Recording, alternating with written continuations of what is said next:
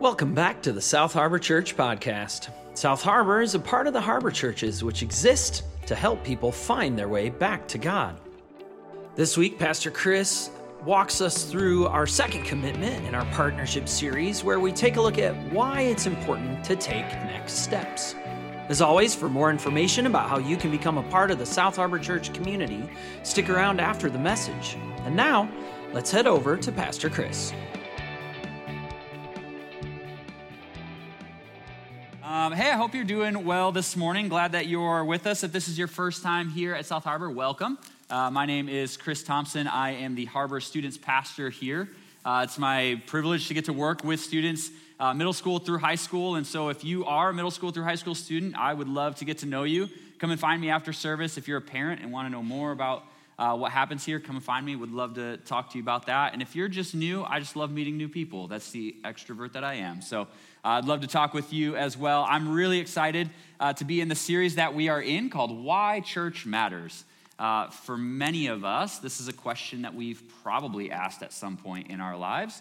Uh, maybe asking that this morning, or maybe uh, we'll ask someday, and we hope that this series is helping lay the groundwork for you for why church matters. Because I know this is a question that I've asked uh, in my own life. When I was leaving high school, this was a question, I think as most high school students have this question of, why does church matter?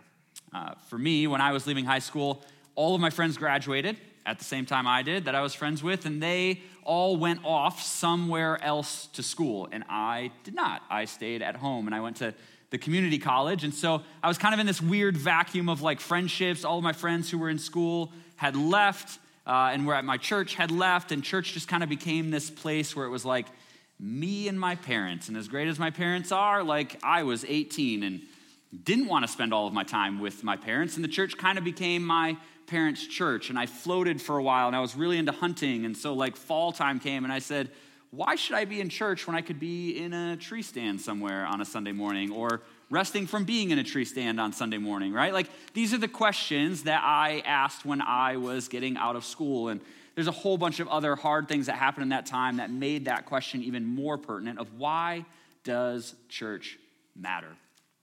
I'm sure some of you have seen people over the course of this past season ask this question, whether uh, in, inside of themselves or externally, right? We all had friends that after this past season of COVID and craziness that happened have stepped away from the church because they answered the question of, why does church matter? Well, maybe it doesn't, right? Or or it's easier for us just to stay home and not be in community with others. Or I can get my teaching some other place, and we miss the deeper understanding of what church really is. And so we've answered these questions in a whole bunch of different ways. And maybe you're here this morning and you are a high school or a middle school student who you're asking that question of, why does church matter, when there's a ton of different things that I could do on a Sunday and throughout the week. Uh, you may be somebody in this room who has just moved here and are checking out churches for the first time, and you left a community that was really good for you, and now you're starting to ask that question, I don't know if I'll be able to find a community like that again. And so why does church matter to me when I might be able to find friendship other places? You may be dating someone who is less interested in church, and they are really interested in going out for a great Sunday brunch at Anna's house instead of being in community somewhere, right? Like, why does church matter when the person I really like is somewhere else?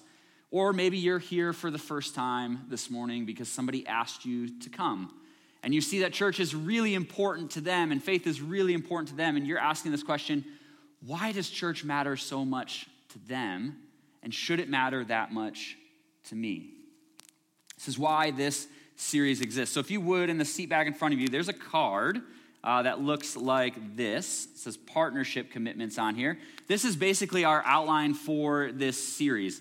Uh, last week, Tim talked about the I believe in my heart that God raised Jesus from the dead uh, and to be my Savior, and confess that, that my commitment to him as a lordship over my life. That was commitment number one. If you want to listen to that, you can go back and listen to Tim's sermons last week. Uh, we'll t- tackle a little bit more of that because it's really important to understand that. To understand commitment number two that we're talking about this morning, the I commit to take next steps to become more like Jesus and help others do the same. Uh, this is our partnership card. If you got one of these on your way in, this might be really good material if I bore you while you're up here. It's got lots of pictures. So I've tried to put a lot of pictures into the teaching this morning to keep you engaged, but There's some really good ones in here. And they go more in depth about all of the commitments, because at the end of this series, we're going to ask, do you want to partner with us? And we use that language really intently uh, around partnership, because we believe that being a part of this community is active. We believe it's something that you buy into, that you're engaged with, that you're volunteering to be a part of, that you're taking next steps in. And it's not just a membership uh, to go somewhere and be a part of something or have a spa day at a country club or something, right? Like, it's something more than that that we're asking you to be a part of. And so that's why we take this language of partnership really, really seriously. So let's dive in this morning. Uh, I want to be a little bit interactive with you this morning. And so I'm going to put a phrase on the screen that says, I am a rock. I want you to say that with me, okay? It's going to be a little weird, but just say it with me. I am a rock. Turn to your neighbor and say to them, I am a rock. Right? What we didn't say is that you are the rock. No one can be the rock. He's one of a kind, right? I'm also not calling you dull or dense or boring, none of that stuff. Uh, but saying that I am a rock is really important for what we're going to talk about in the passage of Scripture we're going to talk about this morning. And so if you would, turn with me in your Bibles, if you have one with you. Uh, if you have a, a paper version of it, that's great. If you don't, uh, turn in your phone with me, or we'll have the Scripture on the screen for you. We're going to be in Matthew chapter sixteen. Uh, this is a, a passage you've probably heard before. Um, it's the passage where Jesus and his disciples show up at a place called Caesarea Philippi, this place in northern Israel. So I want to read through the story first, and then we'll dive into different parts of it. So uh, hear these words from the Scriptures this morning. It says, when Jesus came to the region of Caesarea Philippi, he asked his disciples, who do people say that the Son of Man is? And they replied, some say John the Baptist, others say Elijah, and still others, Jeremiah or one of the prophets. But who do you? But what about you? He asked. Who do you say that I am? Simon Peter answered, you are the Messiah, the Son of the living God. Jesus replied, blessed are you, Simon, son of Jonah, for this was not revealed to you by flesh and blood, but by my Father in heaven. And I tell you that you are Peter, and on this rock I will build my church, and the gates of Hades will not overcome it. I will give you the keys to the kingdom of heaven. Whatever you bind on earth will be bound in heaven, and whatever you loose on earth will be loosed in heaven. And then he ordered his disciples not to tell anyone that he was the Messiah. Friends, this is the word of the Lord. Um, all right, let's get started with some context, shall we? Uh, it's really important to understand where we've been in a story in order to understand why this moment where Peter says for the first time that Jesus is the Messiah is so incredibly important. And to do this, I want to take everyone's favorite story, or maybe just mine, The Hobbit. Is anybody, any Hobbit fans in the house? Okay, okay, all right. This was, I'm getting a head shake now, so just bear with me. Uh, this is my favorite story. It's a story that my dad read to me when I was a kid and that I read every so often. And so uh, just entertain me as I show you a picture of two very important characters from The Hobbit. Okay? If you've never seen this movie, this makes zero sense to you. Uh, it looks like a really scary, pale, frail thing. Uh, and this guy that's looking in like sheer astonishment at what he's looking at here, right? Person on the left's name is Bilbo. The person on the right's name is Gollum or Smeagol. He's got two different personalities that live inside of him. Crazy story. You should go and watch it. But to understand why this moment is really important, you have to understand the rest of the story for how he got here. Because if I showed this to you, you would be like, this makes zero sense to me. Why should I care about these two people that look like they're in a cave somewhere, uh, mesmerized by each other, right? Here's how the story starts. In the beginning of this story, starts in the Shire, this magnificent land of hobbits where a, a wizard shows up. His name is Gandalf the Grey. He is a really important wizard in this world who has a mission that he's going to ask his dear friend Bilbo, who is in that first picture, to go on. He is going to ask him to be a burglar, to go with a group of dwarves across the land to steal a gemstone to take back their homeland, right? And so Bilbo gets his contract. He has this dinner with all of these dwarves who also magnificently showed up at their house. And he's like, no, I'm not doing it. I'm not doing it. Hobbits don't leave home. They are content creatures. They don't like adventure. But he wakes up in the morning and he says, you know what? That's not the sort of hobbit that I want to be. I want to be a hobbit that's remembered. I want to go on a grand adventure. I want to run after them with my contract that I've signed and catch up with them somewhere along the road and join with them on their magnificent quest to take back their homeland. So he catches up to them. They have this moment where they some trolls turn to stone. They start traveling through the mountains, and there's these mountain giants who are throwing stones at each other, and they have to take refuge in a cave. In the middle of the night, this cave, what they find out is it is actually an entrance to a goblin lair. Ooh, scary. Uh, so the next slide is all these goblins. Uh, they get into this big battle with all of these goblins in this mountain because they couldn't go back outside, and they thought it would be faster to travel through the mountain.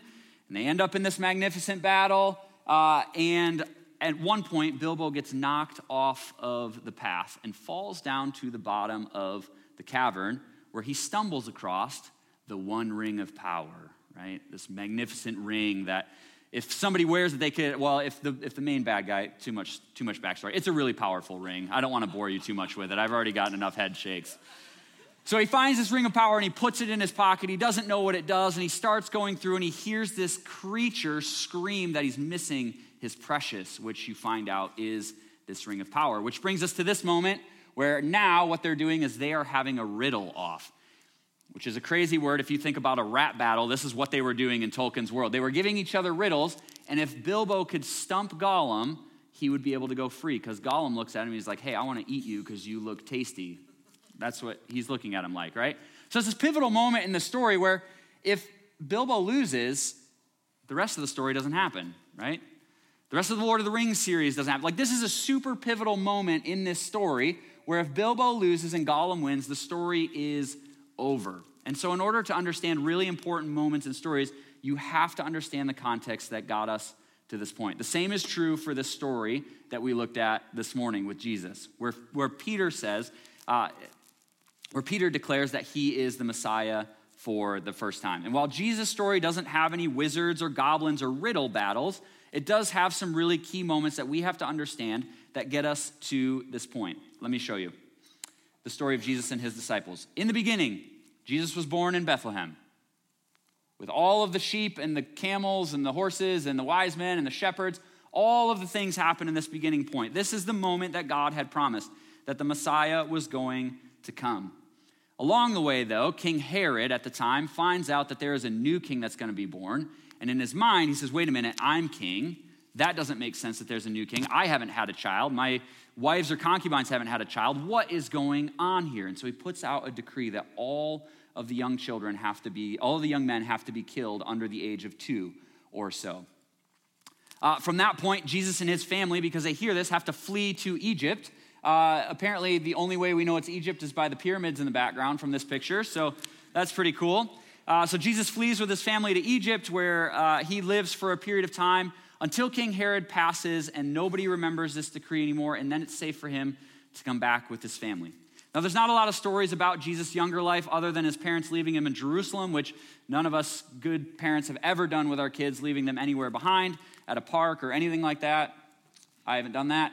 Uh, so uh, anyways, so they go. They come back. They have this moment where he leaves them at the Temple Mount. Uh, and then Jesus begins his ministry. He's baptized by his cousin, John the Baptist, which is kind of symbolized in the beginning of his kingdom work. After this, he goes into the desert and is tempted by the devil, where he is, and in case you didn't know, you need to see Jesus in the bottom corner to know that that's Jesus, uh, where he's tempted to turn rocks into bread, Uh, where he's tempted to throw himself off of a tower and the angels will save him. All of these things he is tempted to do. Shortly after this, once he's kind of gotten through this, he goes and he calls his first disciples, of which Simon Peter is one of them. And they begin to watch a series of events of Jesus healing people, of him uh, of him healing the healing the blind, healing the lame, healing uh, the sick. At one point, he raises someone from the dead, which is my daughter's favorite story, the story that she calls Jesus and the Sick Girl from her Bible story. He does all of these incredible things, and all the while, he is gaining a ton of popularity. Every single time we see this, we see crowds of people gathering around Jesus in magnitudes and, and tons of people. So much so that he is starting to make both friends and he's starting to make enemies. There's all of these people that are coming to want to be healed and to be fed and to be made well. And yet on the other side of that, all of the religious leaders are like, whoa, hold on a second. Something's not right here. This is not okay. He's upending everything that we stand for. We want him dead.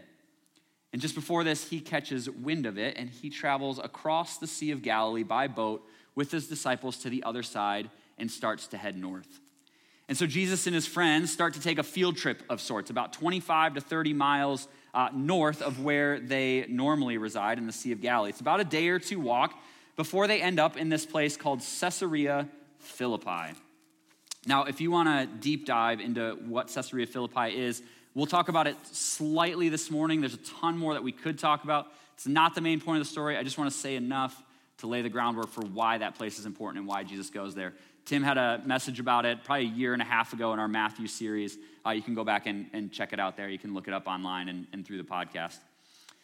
So Jesus and his friends take a, take a field trip north to Caesarea Philippi, uh, which is up there uh, by the arrow to the north from the Sea of Galilee. They normally in the south there did a ton of their ministry there or in uh, Jerusalem area, but they're going north. Uh, they're headed north. The city of Caesarea Philippi, or Paneas that's there, is kind of set in between two major places. On the west coast, you can see the land of Tyre, uh, which is a major port city. It's a, it's a huge place of commerce, trade, news from the world. A ton of things go in and out of Tyre. And off the screen to the east, uh, there's a land called Damascus. You've probably heard of Damascus before. Uh, it is a, it's built around an oasis. If you didn't know that, both in the old days and now, it's built around an oasis, which is why it's in the middle of the desert. And there's a major road that connects the two of those. And in the middle is Caesarea Philippi. So Jesus and his disciples know that Caesarea Philippi is here. But in the back of their minds, they never would have been thinking, we're going to go to Caesarea Philippi just for a little holiday, just to get away from the Sea of Galilee. Just wait for this whole like series of events to blow over so that we're not wanted and we won't be put to death. Uh, no God-fearing Jew of the day would have stayed in Caesarea Philippi. Caesarea Philippi uh, in the ancient world was also called Paneas or Paneas. The reason it was called that is because in this area, there was the worship of a god named Pan that would happen. Uh, Pan is this uh, half goat, half man, right? You can tell that. Uh, he's got like a flute there. He loves music. He's got uh, like a barrel of wine on tap that's obviously overflowing onto the floor there. Pan is like this crazy half-goat, half-man Greek god who loves a good time, loves chaos, loves all sorts of debauchery, all of these crazy things Pan is known for. And people came to Caesarea Philippi, or Paneas, to worship this god Pan. Uh, in this place, uh, Caesarea Philippi, it was believed that this was also the gates of Hades, which is why Jesus says that in this passage. They believed uh, that where the river came out of the mountain, that this is where the gods in the wintertime would go, the fertility gods would go and hide away for the winter because crops weren't growing, all of these things. They would go and they would hide away, and it was their job there in Caesarea Philippi to like entice Pan to come back out, to spread his goat legs and live in the world again, right? To live among them, to, to, to bless their land, to do whatever it is that Pan does. This is what they were asking of. He would, he would ask a few things of his worshipers there at Caesarea Philippi. He would ask them to do all sorts of terrible things that would include prostitution, debauchery, uh, things with goats that are unspeakable. He would ask for child sacrifices, throwing your firstborn into Uh, the cave in order to entice him to come back out again. And so any God-fearing Jew that's going through this area would have had to have gone through to go either direction, but wouldn't have stopped in that area. And so you have to put yourself in the disciples' shoes, or sandals rather, as they're walking through this area. And Jesus just like sits down on a stump in Caesarea Philippi, like takes his sandals off, starts rubbing his feet after a long journey. You have to imagine them asking, like, this isn't gonna, like, we're not stopping here, are we? Like, what? We can't stop here. You know what would happen if we stopped here. Like, look at everything that's happening just right out in the open. We can't stop here, can we, Jesus? You're not gonna make us stay here for a long period of time, because this is literally the place where people come and are knocking on the doors of hell. However, Jesus purposefully brought his disciples here to embed within their hearts the truth of who he was. They had been walking with him for years at this point. They had seen the miracles. They had heard the stories he had told. And this was his moment to kind of embed in their hearts who he truly was and what the mission of his church would be and the astounding power that his church would have throughout the world and over evil. So Jesus stops. And with his disciples there, he asks them a question. And after their eyes have seen in plain sight everything that was mentioned before them, he says these words in verse thirteen. He says, when Jesus came out of the region of Caesarea Philippi, he asked his disciples, who do people say the Son of Man is? They replied, some say John the Baptist, others say Elijah, and still others, Jeremiah or one of the prophets. And then he turns his question to them. But what about you, he asked. Who do you say that I am? Simon Peter answered, you are the Messiah, the Son of the living God. Jesus replied, blessed are you, Simon, son of Jonah, for this was not revealed to you by flesh and blood, but by my Father in heaven. This statement is Peter committing to our step number one from the partnership card. To say that I believe in my heart that God raised Jesus from the dead, he obviously didn't say that yet, but that he confesses that Jesus is Lord and Savior and commits his life to the Lordship, to, to allow Jesus to have Lordship over his life. This is step number one. This is why we said last week that's the most important thing that we can do in life. And this is a big deal for Peter to say this. It's a big deal for him to claim that somebody is the Messiah. It's a big deal for him to say that anybody has Lordship over his life in that sort of way. Because two things, for two reasons. One, saying that Jesus was the Messiah goes against every type of Messiah that the people of Israel thought would be coming. And number two, that this immediately puts him in danger of either being killed by religious rulers or ending up dead for some other reason because he named somebody as a Messiah. Why do we know this? Because he wasn't the first one to pronounce somebody as a Messiah. Jesus wasn't the first person that somebody pronounced as a Messiah from the ancient Jewish world. The ancient historian Josephus writes about a few of these people whom had been declared Messiahs before Jesus. And I want you to pay attention to all of them and see if there's any common threads through their story. The first one was Judas, son of Hezekiah. Around four B C, Judas, which is just before when Jesus was born, uh, in the confusion after the death of Herod the Great, this Judas, who, call, who Josephus calls head of the robbers, assaulted the royal palace in the new city uh, of Sepphoris in Galilee, not far from where Jesus' hometown of Nazareth was. Uh, he seized weapons and brought people along with him. He raided the armory and he started to conquer and taking all of this money and terrorizing the countryside. And Josephus also says that he had an ambitious desire to become a royal dignitary. Though whether he actually declared himself a kingly Messiah or somebody else did, somewhere, sometime along his journey, he was declared as a Messiah uh, along the way. And it's not clear what happened to him, but the Roman governor of Syria at the time later marched south, hearing that this sort of revolt was happening. And it says that he put down a number of uprisings in this year, so it's likely that he and his band were killed in some way, shape, or form by the Romans. Okay, see if you see any resemblance to the second person, Simon of Perea. At the same time, following the death of Herod the Great, one of his servants called Simon of Perea was acclaimed as king, largely because, according to Josephus, he was a commonly man, or he was a commonly people, or a comely people, of a tall and robust body.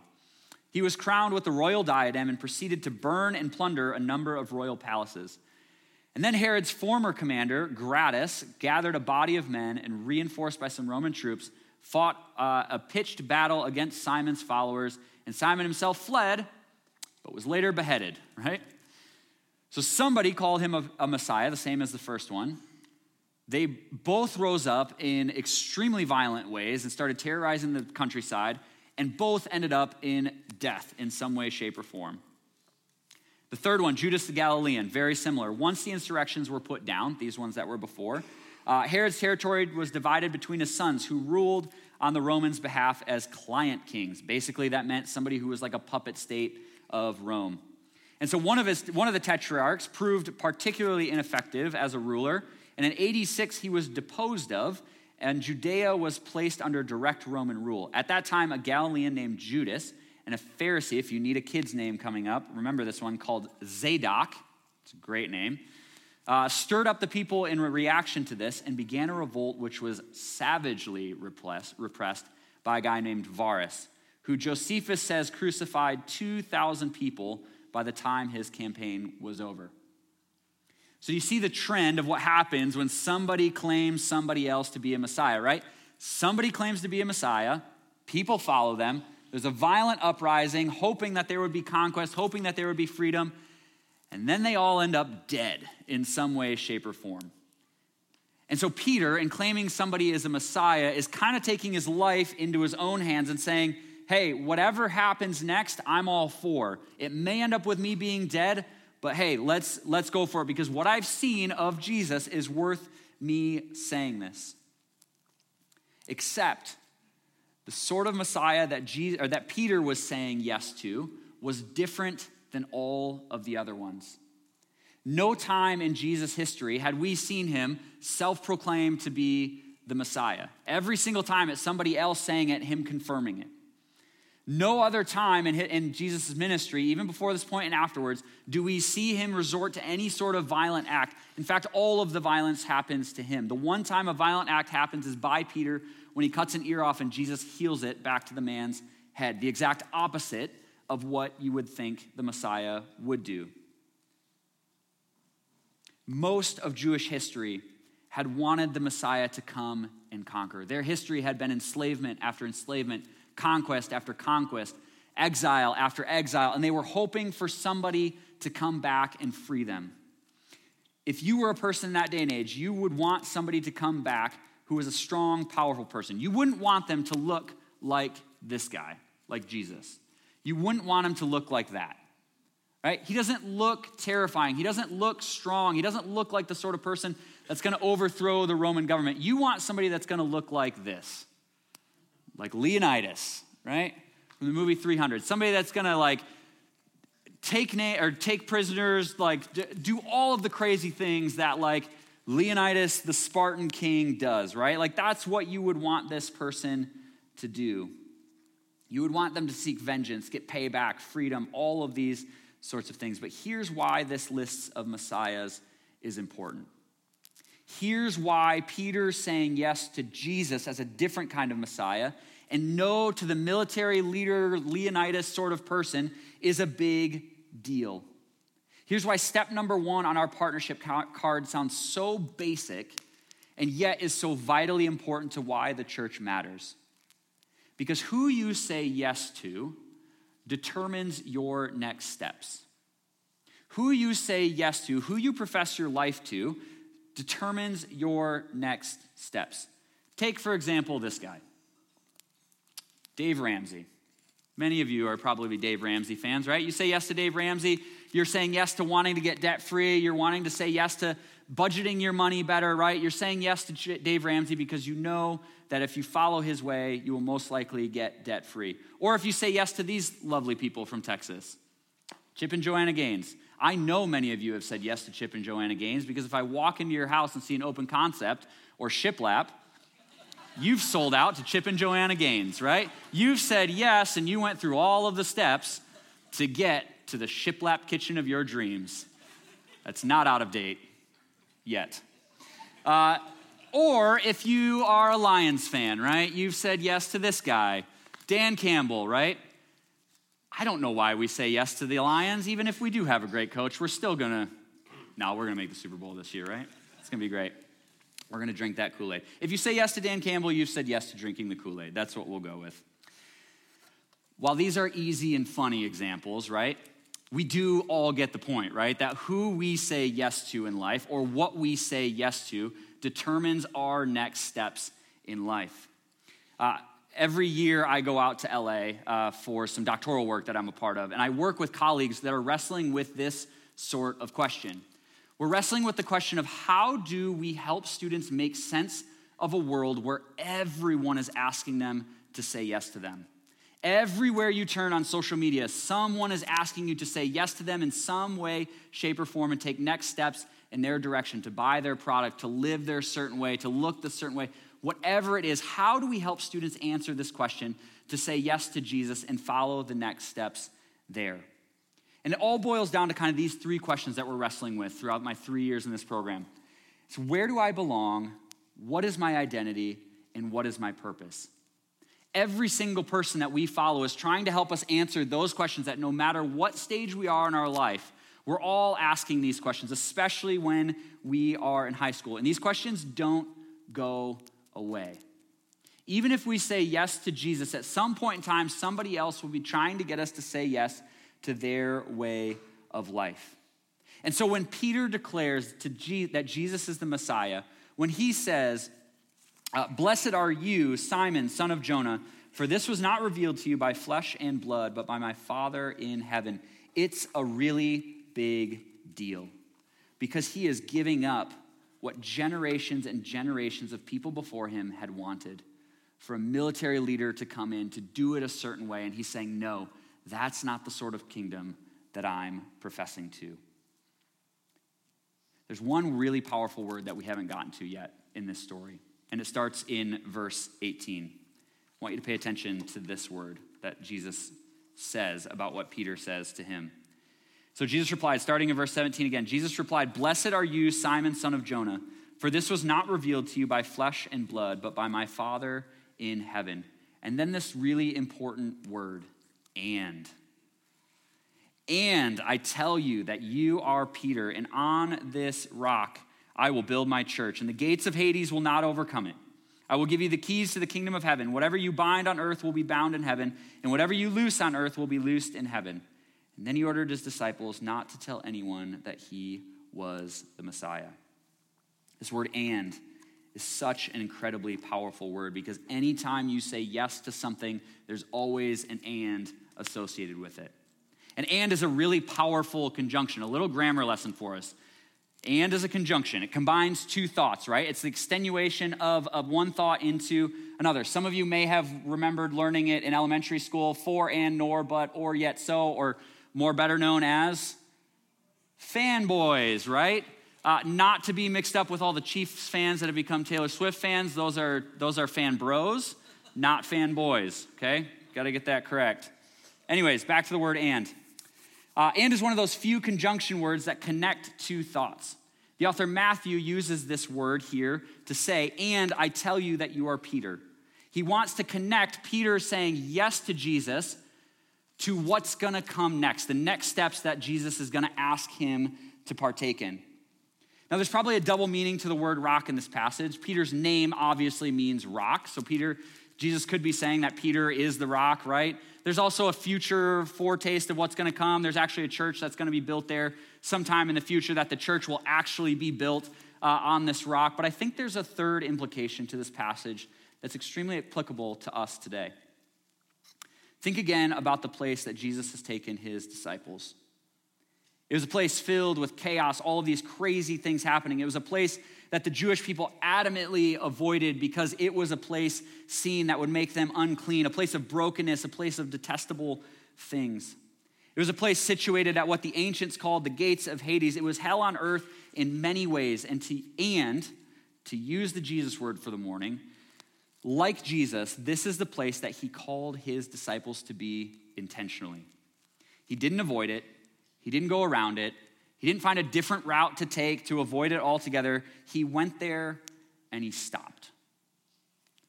And so here's where I want to turn it towards us this morning. As we read these scriptures, this isn't the only time that Jesus goes to places. This is like the prime example of all of the terrible things that were happening in the world around Jesus at that day and age. But this wasn't the only time that Jesus enters into people's pain, or into their sorrow, or into their hurt, or their places of discomfort with him and his disciples. If you go back and read through the Gospels time and time again, these spaces are the places where Jesus shows up over and over and over again. He shows up in the places where there is hell on earth for so many people. Whether they're major or minor ones, whether they're, whether they're life-changing or they're minute, whatever it is for whoever that person was, this is the most important thing happening, and Jesus enters into those moments. And so why do we believe that next steps are so important? Why do we believe saying yes to Jesus is always followed by important next steps? Because it's what we see Jesus do, stepping into places of discomfort. And we believe that Jesus calls us into places of people's discomfort. Even if it's signing up for kids ministry, even if it's signing up for youth ministry or serving coffee, wherever it is, everything is entering into people's discomfort. Through the conversations we have, we learn so much about people's lives. And so saying yes to Jesus is saying yes to na- taking next steps. And so here's what I want to do to end this morning. I want to make this super practical uh, because I know what I'm going to do when I go home today, uh, like I do most Sundays. I'm going to go home and take a nap, and then I'm going to go home. Unfortunately, the Lions aren't playing today. They'll play tomorrow, but I'll probably watch more football than I should, and I won't think about the message anymore, probably after I leave this place. It's usually what I do unless we have a conversation about it through the week. But here's what I want to do. I want to spend some time thinking about what your possible next step could be before you leave this morning. Uh, and so I'm going to invite the band to come up uh, in this moment. And you guys can still participate in this once you're up here. But I'm going to set the stage for what we're going to do. It's going to be a little weird. We're going to get a little practical, a little uh, spiritual discipline-y this morning. Uh, but here's what I want to do. I want everybody to just close their eyes for a moment. Just close your eyes. We're going to partake, partake in something called imaginative prayer. So what I want you to do is I want you to close your eyes, and I want you to take a deep breath. Just take a deep breath in, and then let it out. Take one more, and then let it out. And then take maybe the deepest breath you've taken in a week or maybe even a month. Just take it in. And then just let it out. Find a comfortable way to sit. Imagine in front of you now that there is a table. And across from the table, there's an empty chair that Jesus comes and sits in. And he wants to have a conversation with you. The first thing that he wants to have a conversation with is about the good things that have happened in this past week. And so for the next couple seconds, just give over to Jesus those things that have happened that you're really grateful for, the good things that have happened in your life.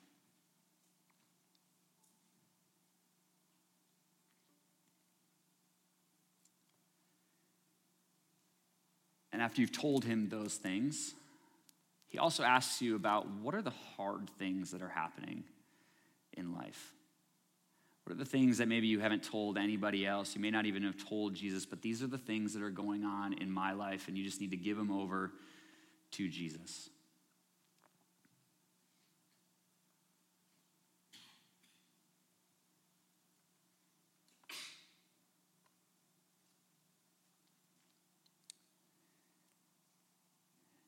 In that same breath, he looks at you and says, "You've said yes to me, and I have some next steps for you." And so as you think about your week, as you think about the places that you hang out in, that you work, that you go to school, your house, wherever, your neighborhood, wherever it is, where are the places of discomfort or somebody going through something that Jesus is laying on your heart to ask you to step into? Where is he saying you're uniquely equipped to step into this person's life or this ministry or wherever it is that only you can do because you have a unique understanding of that situation?